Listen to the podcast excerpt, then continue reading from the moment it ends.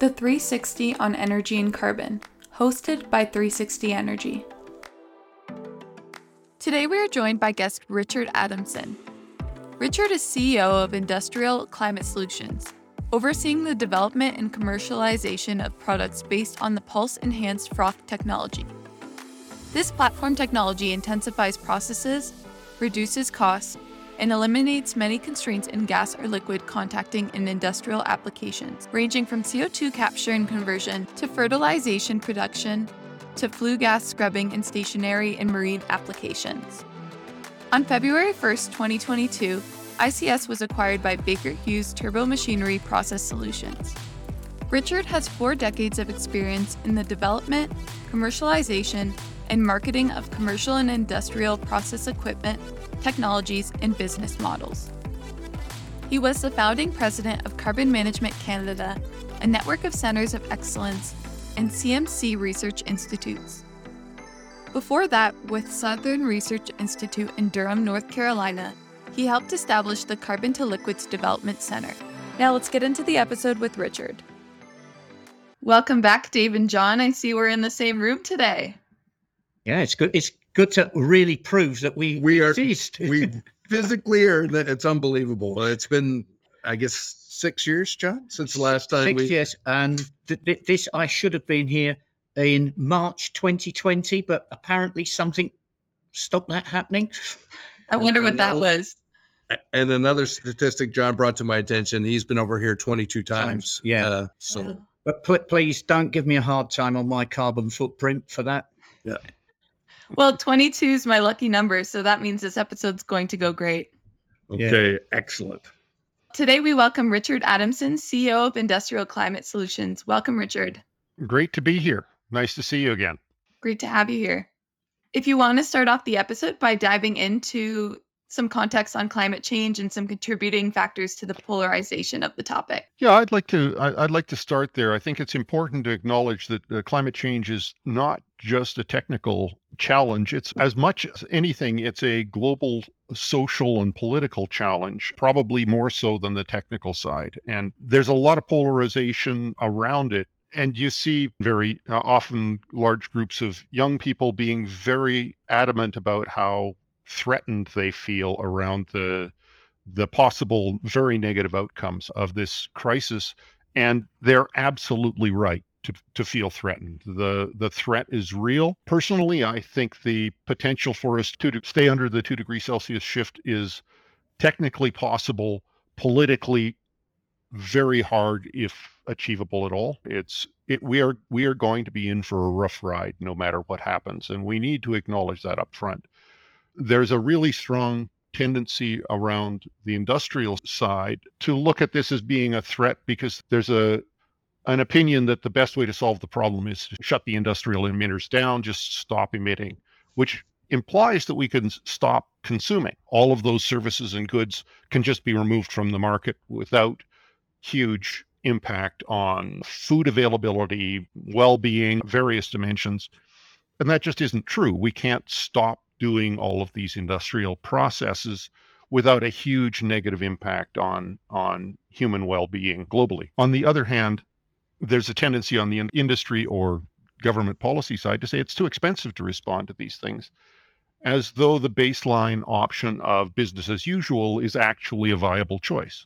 And the reference point should not be business as usual.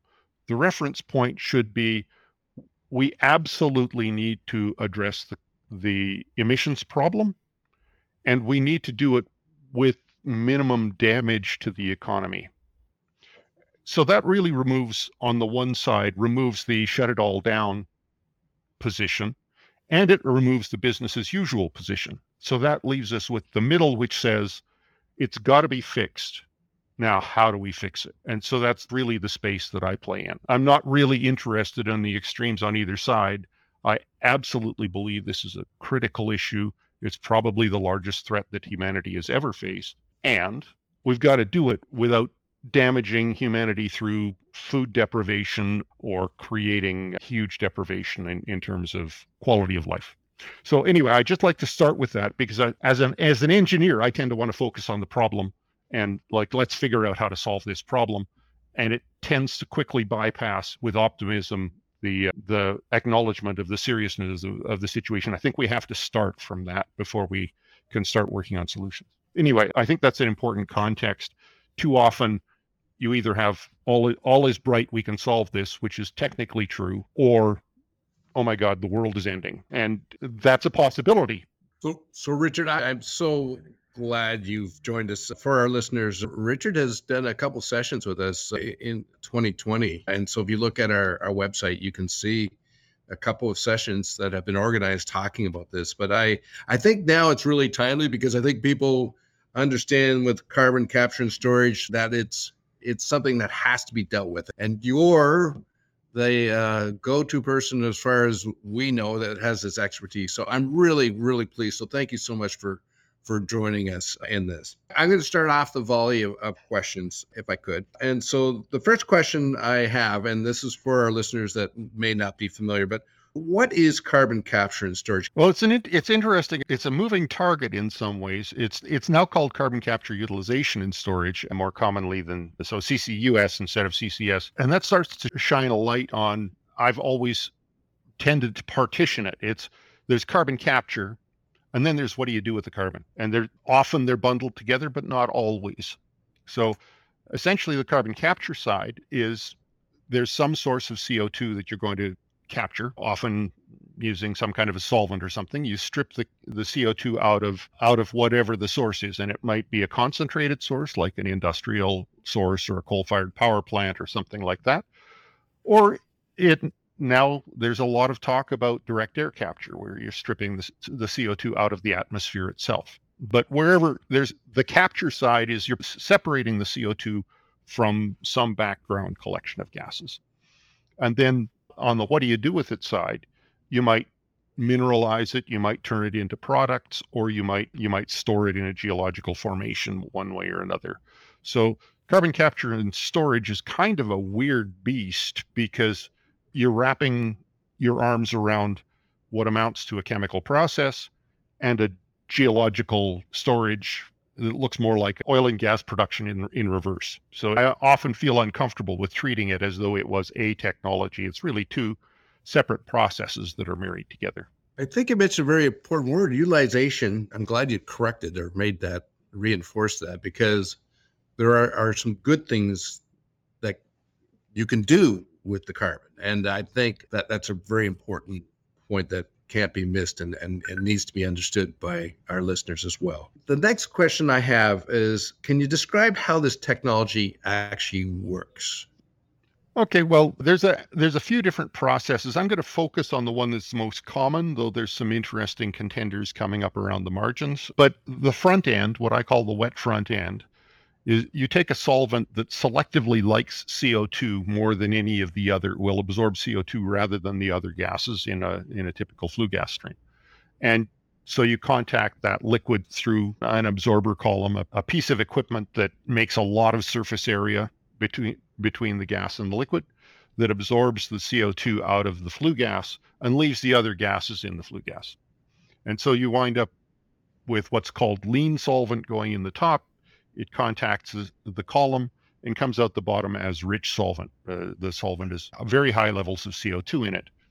And then you circulate it around to a regenerator that heats it up and drives the CO2 off for drying and compression and turns the solvent back into lean and goes back to the capture side. So it's basically a recirculating solvent cycle where we absorb CO2 on one side and then we regenerate the solvent and drive the CO2 off for further processing. I'm going to ask, I think, what's a simple question, and it probably doesn't have a simple answer, or maybe it does. And again, there's a whole lot of talk about whether we go for net zero, whether we go for 2 degrees, 1.5, whatever. And the simple question is, why do we need CCUS? Well, I think I sort of set that up at the beginning. As long as the world needs stuff that's produced by industrial processes, we're going to have processes that some of which, well, it'll take a long time to remove all emissions inherently from all of the industrial processes. Some of them we have no solutions. Some of them we have a lot of built equipment like cement plants and things like that, we are not just going to bulldoze them and come up with a completely novel technology to replace them with. And the thing with carbon capture is you can bolt it on the back end of a lot of these processes to deal with the emissions. So the problem isn't the industry itself. The problem is the emissions. If you invested hundreds of millions or billions of dollars into a piece of kit that was intended to last for 30 or 40 years, shutting it down after a decade or two and just bulldozing it and trying again is often a very painful approach. If you can bolt some equipment on the back end and deal with the emissions and allow that plant to continue to operate for the remainder of its life, that's sometimes a more desirable approach. But in some cases, there's processes that we just don't know how to operate without emitting. And so we have to have this bolt-on solution on the back end. So what you're really saying is that if we're looking this as realists, in the short to medium term, we cannot eliminate the emission of CO2 from certain sources, and therefore we have got to capture that and do something with it. Yeah, and you kind of have to think about the thing in terms of a narrative over decades or the balance of the century, at least, of transitioning the global industrial economy. And right now, there's a whole bunch of stuff that's out there. And if we're going to deal with the emissions on that rapidly, capture gets us there at scale as quickly as anything, as more quickly than anything else that's available. Then there's other processes that may be preferable in the long term. Massive build out of renewables, green hydrogen, transition of that's going to take several decades. Yes.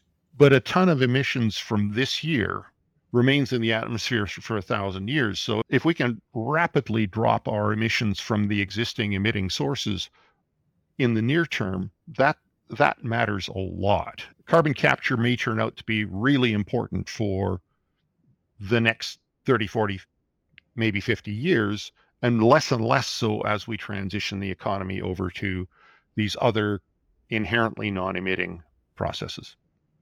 So are you suggesting that in the short term, a rapid deployment of CCUS could provide a step change in emissions? Yes, but that makes it sound a little simple. Yeah. It's the only thing that can do the kind of at scale. Every installation or many of the installations are in the million tons per year scale and above. If you sit down and work out how many solar panels or whatever would be the equivalent, 1 million tons a year is a lot, and it can be done in a single installation. However, if you look at the International Energy Agency's projections for how much carbon capture needs to be installed by 2050, we have to have one of those 1 million ton a year plants installed and operational every day from 2030 to 2050 to achieve the 2 degrees Celsius. So when I say it's hard to achieve 2 degrees Celsius, think about the supply chains involved. Think about regulation and permitting. Think about 365 plants a year for the next for 2 decades. That's the scale of the climate challenge is not something we can nibble around the edges at. I want to pick up on this, and it's Richard. This is based on my memory, which could be wrong here, but I remember when you did a session, you talked about how CCUS was required to reduce a certain percentage of carbon. And I can't recall if it was required to reduce 10 or 20% of carbon. And so maybe I'm completely wrong here, but can you share with us what the range of how important CCUS is for this? Well, and there isn't a single number. Every time somebody runs their models, they make slightly different assumptions, but it's in the range. It's less than 10%. Typically now, the more recent models are starting to say, no, it's not 12%. It's 7% or in that range, but it's still gigatons per year level. So it's not small. But what I just heard you say, the amount of plants that have to be built to get 7%, it is massive scale. But I think this speaks to the scale of the problem of emissions, doesn't it? It does, very much so, which you set up quite well. Yeah. I have a follow-up question, and maybe you talked about it, but what are the challenges of the technology to implement? So the reason I'm particularly focused on what's called the wet front end, that absorber technology, is if you have ever toured one of the big plants that are out there, that absorber sort of looks like a skyscraper in the middle of the plant. It's massive, maybe 50 meters tall, 60 meters tall, tens of meters on a side. And it's about a third of the cost of the plant. And so the process of getting massive quantities of flue gas in contact with this solvent requires huge surface area and contact time, which normally requires a very big package. A little plug for where our technology effort comes in is our technology, and we haven't built a plant at full scale. So again, it looks like we'll be able to reduce the size of that absorber by about 5 to 1, which wow. is a massive, that's a game changer, isn't it? So that's the whole point here is that, to me, that's the biggest critical component in the process. And there's a whole bunch of other issues, but fundamentally, when you come down to CCS, I talked at the beginning about separating capture from storage, and what are you going to do with it is the biggest barrier. Not every place has ideal geology for deep sequestration. Here in Alberta, we're very lucky. We've got massive, huge capacity for storage in our geology here. But central Canada with the Canadian Shield, that geology is much, much tougher to deal with. So what are you going to do with it? Do you have a pipeline? If there's a CO2 capture pipeline system or a hub arrangement, if you've got a pipeline that goes by your front gate, beautiful. Just deal with the capture and connect to the pipeline. That doesn't, at this point, we don't have that kind of infrastructure in a lot of places. In Europe, there's a heavy emphasis on shipping by marine transport. So there's a lot of focus on capture plants basically at the shoreline so that they can have a port that they can load ships directly from the cement plant or the waste energy plant. And then the ship then takes it to someplace convenient for deep sequestration. So there's what are you going to do with it is really the big, big problem in every plant, and it's completely location specific. Can I just come in and ask one there? Because I've heard people talking about, capture and storage. And you get those that are scared by the idea that we are going to put these masses of CO2 in the ground, and they go, what happens if it leaks? What happens if it comes out? And this is very much what I sometimes refer to as dinner party discussion, because I don't know if you get this. If you're in this business and you're having a meal with somebody, and then you suddenly discover that you're nowhere near the expert in this area as the other 5 people sat round the table. The first thing is, where did this carbon come from in the first place? Yeah. So, I mean, it's been there for millions of years in those many of the same formations that we're injecting the CO2 in. So that's the first point. But there's a implicit in this is what's the mental model that somebody's bringing to the table. People think about this as though you're injecting it into some great cavern in the underground, yes. and somehow the cork's going to come out and we're going to have CO2 blasting out of the ground. Yep. What we've got is really porous rock, generally speaking, a porous rock like sandstone or something like that, that's sort of more like a sponge than a cavern. Yeah. And you're injecting the CO2 in it, and it actually diffuses over time. You can only inject it so fast. Your rate limit is based on how fast the CO2 can kind of percolate out through all of this rock.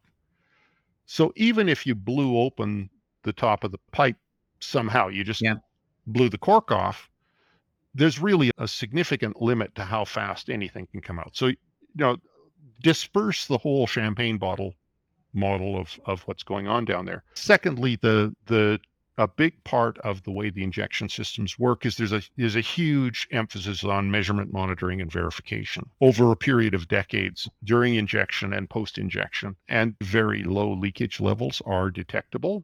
And so so we know that it's secure. If it's been down there for 30 years and we've held it tight for 30 years, it's probably good. Okay. And the third part that's important there is, in fact, the CO2 doesn't just sit there as gas. It starts, depending on the geology, the rates are different in different formations, but it reacts with the rock and actually mineralizes. So over the period of century or centuries, depending on the rock formation, it actually winds up being bound into the rock and doesn't release at all, even if you want it to. So it's really not a big problem. It's more of a kind of a conceptual problem when you're thinking about what's going on. Yeah, it's in common with a lot of the things that we're discussing. People want a simple understanding, and they take certain pieces of it. And I think a lot of it depends on, shall we say, where somebody's coming from. You know, you get the, shall we say, the energy efficiency fundamentalist who will go, you should just be concentrating on that and not do it, you know, then you wouldn't need to capture. And likewise, there's the hardliners on renewables. If we were all renewable, we wouldn't need to be looking at it that way. But blends are going to be the answer, aren't they, in the transition? Absolutely. So all of the above is the only way through. Yeah. And also the focus on renewable energy as though electricity was the only problem to solve. Yes. So if you look at the scale of the renewables that are required to get there and the speed of implementation, there's a problem there. Yeah. But there's also a whole bunch of natural gas-fired power plants that are already built, and we can't just shut them all off because we haven't got the generating capacity to back them up. We're going to have to figure out how to deal with them. Now, that starts us into another conversation we may get to a little later around why natural gas capture is particularly challenging. But the other thing is, because of the rate of implementation and the energy density, if you will, of the power plants, the only other pathway, and I was involved in a project called the Deep Decarbonization Pathways Project, where we were one of 16 countries involved in this, and we modeled the Canadian economy. What does it take to decarbonize the Canadian economy with the minimum, and what's the economic optimum path forward? And it was really interesting because there was carbon capture and storage on the back end of fossil fuel plants and nuclear power. And there was no way to use the economic models to be able to say which would win. The small modular reactors, the projections for them, looked like about an economic wash, but nuclear is purely a political decision. It's not driven by economics. It's either going to be implemented because it's a policy decision, or it's not going to be implemented because it's a policy decision. It's not driven by markets.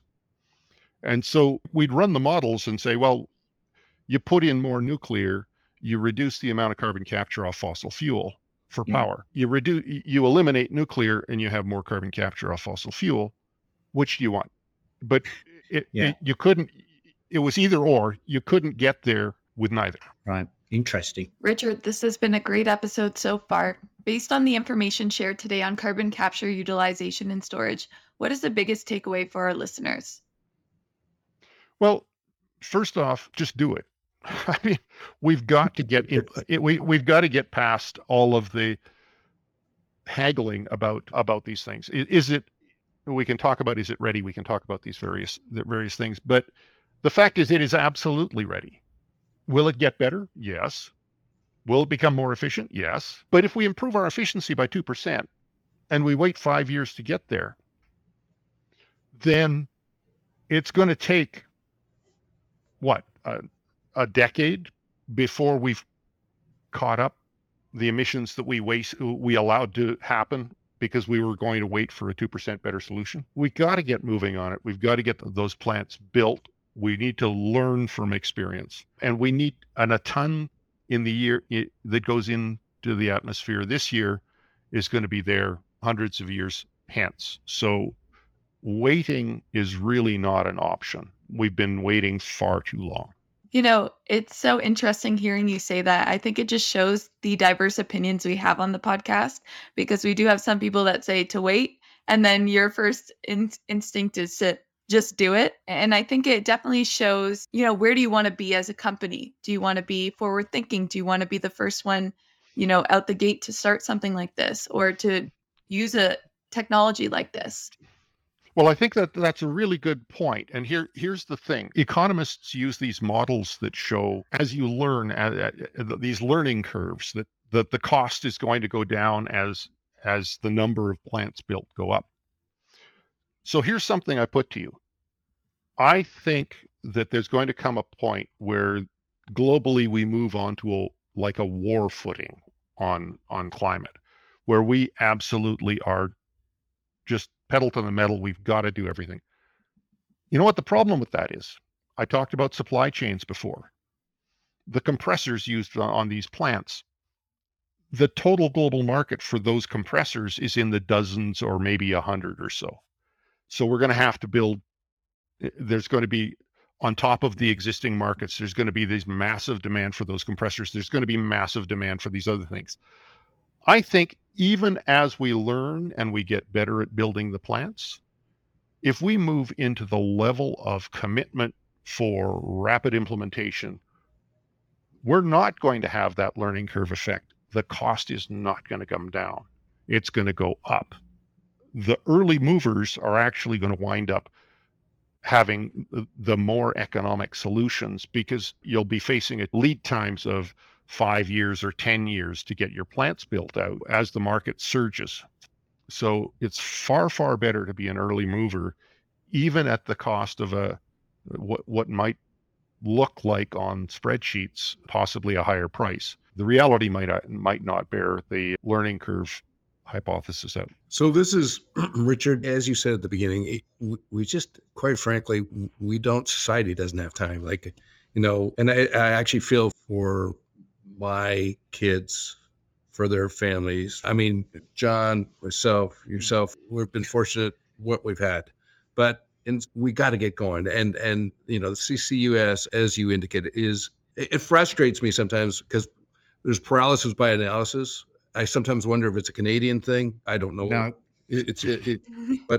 We do have to get going. And I echo your comments of what needs to be done. And I think the other thing which you reinforced and you slightly adjusted for when I first said is the utilization. There, it can be utilized as well. So I think in summary, what my takeaway is, we got to get at it. Yeah. And to me, the other thing, truthfully, as a businessman, I think there's a huge business opportunity for organizations, yourself, but other companies that actually, cement companies we work with, they're going to have to get at this. Steel plants. So anyhow, I think the session, thank you for sharing the information you have. My sort of just a little bit adding on the end is this has been one of those big technologies that certainly in the UK, the government has, and I'm going to be open here, I think they've just messed about with it. You know, they've tried to talk about providing incentive. They've tried to talk about getting people involved. And I don't want to start the guy next to me off on this, but, you know, the problem when governments play around with things, they can get it wrong. There was a study done in the UK by Dieter Helm from Oxford University, and it was government funded. And he came out of it and he actually said, governments shouldn't pick the winning technologies. What they should do is provide a platform in which technologies can develop. And the government accepted that report and then started picking technologies. So, Well, John, I once had the pleasure of having John Loughead on my board of directors in a previous life. And he was the chief scientist for BEIS in the UK. Yes. And got a little bit of a glimpse in what was going on there. And to me, the issue isn't a policy. You can have better policies or worse policies, but for God's sake, don't put in a policy and then yank it out from under the industry. Oh, and that's exactly what happened, isn't it? And that's because that undermines trust, and that and the next time you try and put an incentive in place, everybody's going to sit in the sidelines and wait to see. I think for the UK, that the government's backtracking on that, as you say, it leads to a massive loss of confidence in the big players of, you know, we could start doing this and then find that it changes. And that's bad, isn't it? It's a very interesting point, you know, good policy, bad policy, but you need consistent policy. Yeah. Yeah. Thank you. Well, these guest episodes are always so motivating to listen to. So if you three have time after this episode, we can start building a plant. Well, let's get at it. I think we need some money, though. That's the thing we're missing right now. Who's paying for it? Yeah, we'll get that. Good question. In the next session, we'll figure that out. All right. Well, thank you three for your time today. Thank you. Thanks, Richard. That's all for today's episode of the 360 on Energy and Carbon podcast. Thanks for listening. Make sure to check us out on our website at 360energy.net and follow us on LinkedIn at 360 Energy Inc. Tune in to our podcast on Apple Music, Spotify, Anchor, or other listening platforms by searching the 360 on Energy and Carbon. You can watch the video recording and subscribe on YouTube at 360 Energy Inc. Email us your feedback at podcast@360energy.net or comment on our LinkedIn posts. See you next week.